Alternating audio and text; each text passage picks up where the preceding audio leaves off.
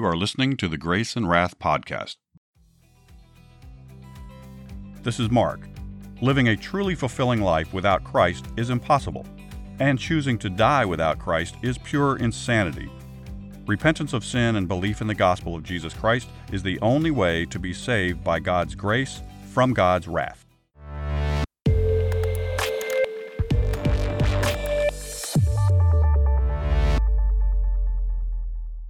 Welcome back to the Grace and Wrath podcast. If you're new to the show, welcome. In this series, we're telling Bible stories in chronological order and adding tips and commentary to help you share the gospel more easily and effectively. Today's story is entitled The Birth of Moses. The descendants of Jacob were called Hebrews or Israelites. Over the years, their numbers greatly increased in Egypt. They were treated well until a new Pharaoh came to power who didn't remember Joseph or anything he did. This new Pharaoh felt he needed to do something about the Hebrews, since their population was growing and they were becoming powerful. His first plan was to enslave the people and force them to make bricks and build cities. Still, the Israelites grew in numbers.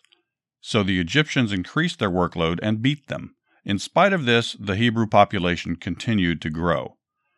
Pharaoh thought of an idea of how to stop this. He told the midwives, When you help an Israelite woman deliver a child, kill all the baby boys as soon as they're born. Only the baby girls are allowed to live.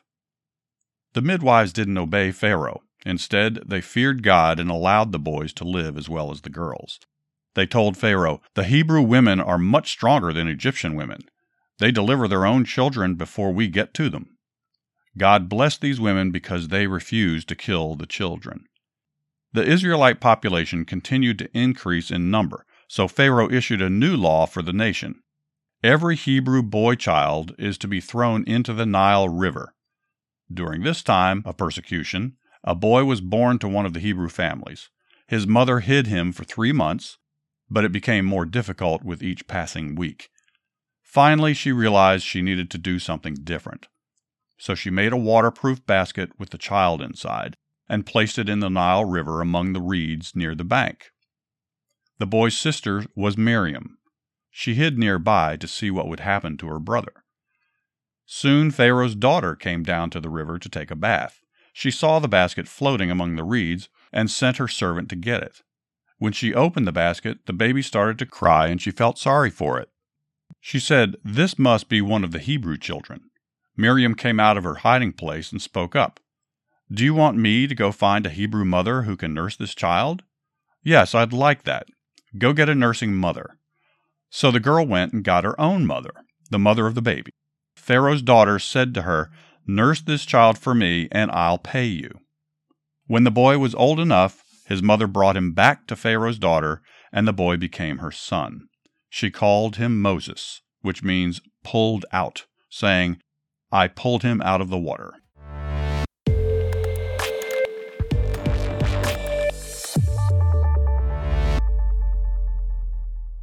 Let's read Exodus 1, verse 17. But the midwives feared God and did not do as the king of Egypt commanded them, but saved the male children alive. It's due to the lack of fear of God that millions and millions of unborn children have been murdered through abortion. It is the lack of fear of God. I would also like to read verses 19 to 21 in chapter 1.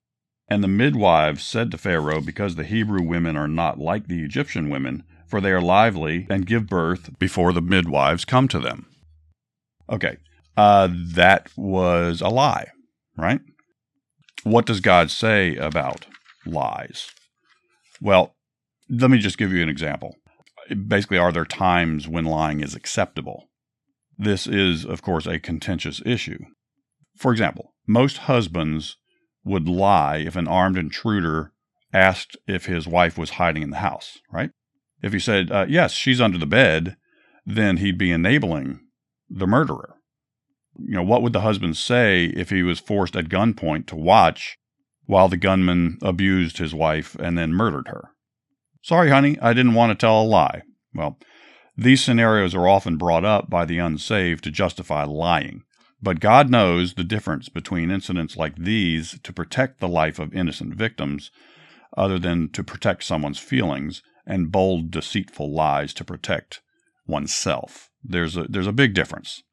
Okay, I'm a husband, I'm a father. I would do whatever it takes to save my wife and my children. God is able to take the most tragic situations. I mean, the, the, we have a Pharaoh that's dictating all firstborn male children must die throughout the land. And uh, I mean, this is a horrific situation. But God can take even this situation and work them for his own purpose. I mean, I'll refer you to Romans 8:28. And we know that all things work together for good to those who love God, to those who are the called according to his purpose. There, there's our consolation as Christ followers. God, God is in control. You've heard that term. Some people use that all the time, just like you know what would what would Jesus do? But there's meaning behind these things. God is in control. God is omnipotent. He's omniscient. Let's not forget that. Uh, we get we get caught in the minutia of our lives. We get caught in the details, so to speak.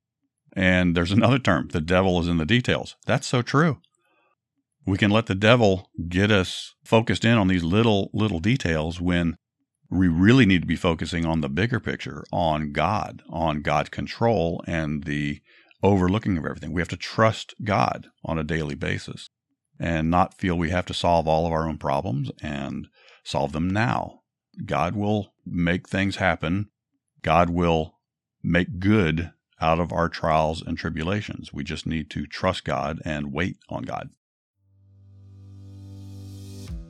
If you haven't already, I encourage you to heed the Lord's call, turn from your sins, believe the gospel, and receive the gift of salvation that Jesus is offering you right now. If you like what you're hearing, please like and subscribe to the program. And please consider giving us a good review. It really does help. You can also find us on Instagram and Twitter at Grace and Wrath and on the web at graceandwrath.com. Thanks for listening. This is Mark signing off for now, so ride hard, pray often, and talk about Jesus wherever you go.